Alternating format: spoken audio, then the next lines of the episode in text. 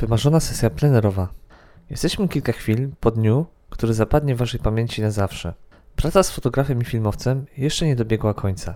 Musicie się teraz zastanowić, gdzie przeprowadzić sesję plenerową. Patrząc wstecz na wszystkie sesje, które wykonałem, mogę śmiało powiedzieć, że jest to jedna z ulubionych części mojej pracy z Wami. Cały stres związany z organizacją ślubu i wesela już minął. Wróciliście z podróży poślubnej, możemy spotkać się ponownie i powspominać wszystkie fajne sytuacje z Waszego dnia. Sesja plenerowa będzie wisienką na torcie, którą w wielu przypadkach umieścicie w swoich mediach społecznościowych i pochwalicie się bliskim. Jakie miejsce wybrać na taką sesję? Uwielbiam, gdy pytacie mnie o polecenie miejsca, które jest świetne na sesję. Pojawiają się wtedy w mojej głowie przygody zagraniczne na fiordach, Alpach czy niezliczone wyprawy w Polsce. Jednak przed zasugerowaniem Wam takiego miejsca potrzebuję nieco więcej informacji. Zawsze proszę o trzy słowa kluczowe, takie jak na przykład lasy, jeziora, przestrzeń, parki, pałace, natura, góry, łąki, widoki i tym podobne. Jeżeli już mnie naprowadzicie, to staram się przedstawić kilka miejsc, które mogą się Wam spodobać. Większość sesji wykonuję w naturze. Czasami jedziemy do jakichś zamków czy pałaców, wykorzystując to, co jest dookoła. Sesje miejskie nie są aż tak popularne ze względu na nieproszonych gości, którzy ciągle wpadają w kadr, czy też życzą wszystkiego najlepszego, rozpraszając podczas sesji. Znaleźliśmy już wymarzone miejsce na plener. Jak się do niego przygotować? Postaram się Wam to opisać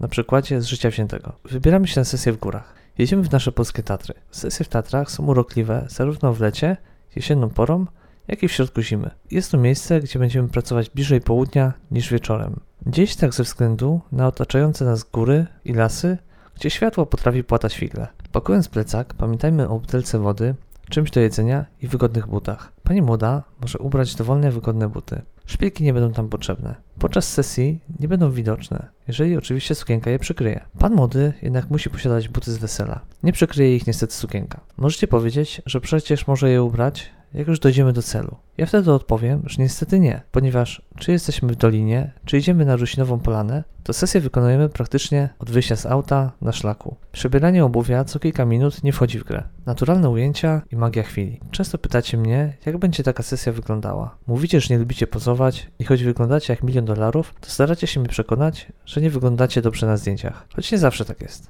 Sesja plenerowa to przygoda, spacer, odskocznia od codziennego trybu życia. Oczywiście podpowiadam Wam, jak się ustawić, gdzie stanąć, żeby światło i ujęcie było odpowiednie. Nie wymuszam pocałunków, bo nie o to chodzi. Znacznie ciekawsze są momenty przed nim samym, kiedy spojrzycie na siebie, czy zaczniecie się naturalnie śmiać przez całą tę sytuację.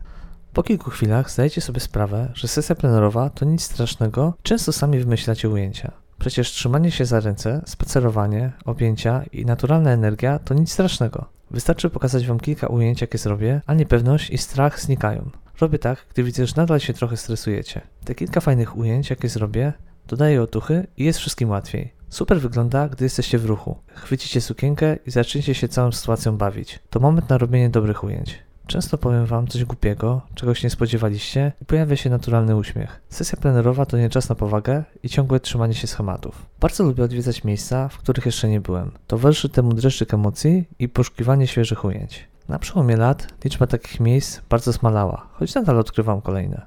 Czas, jaki musimy przeznaczyć na sesję plenerową, jest bardzo różny.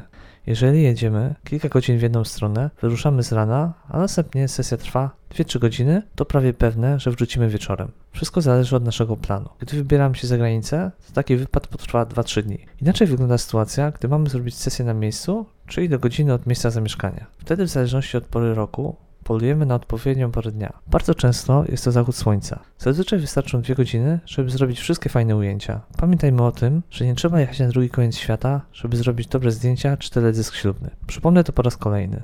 To dzięki Wam powstają niesamowite ujęcia. To Wasza relacja tworzy klimat. My jedynie pomagamy Wam w tworzeniu tej historii i podpowiadamy, jak to zrobić wizualnie i technicznie.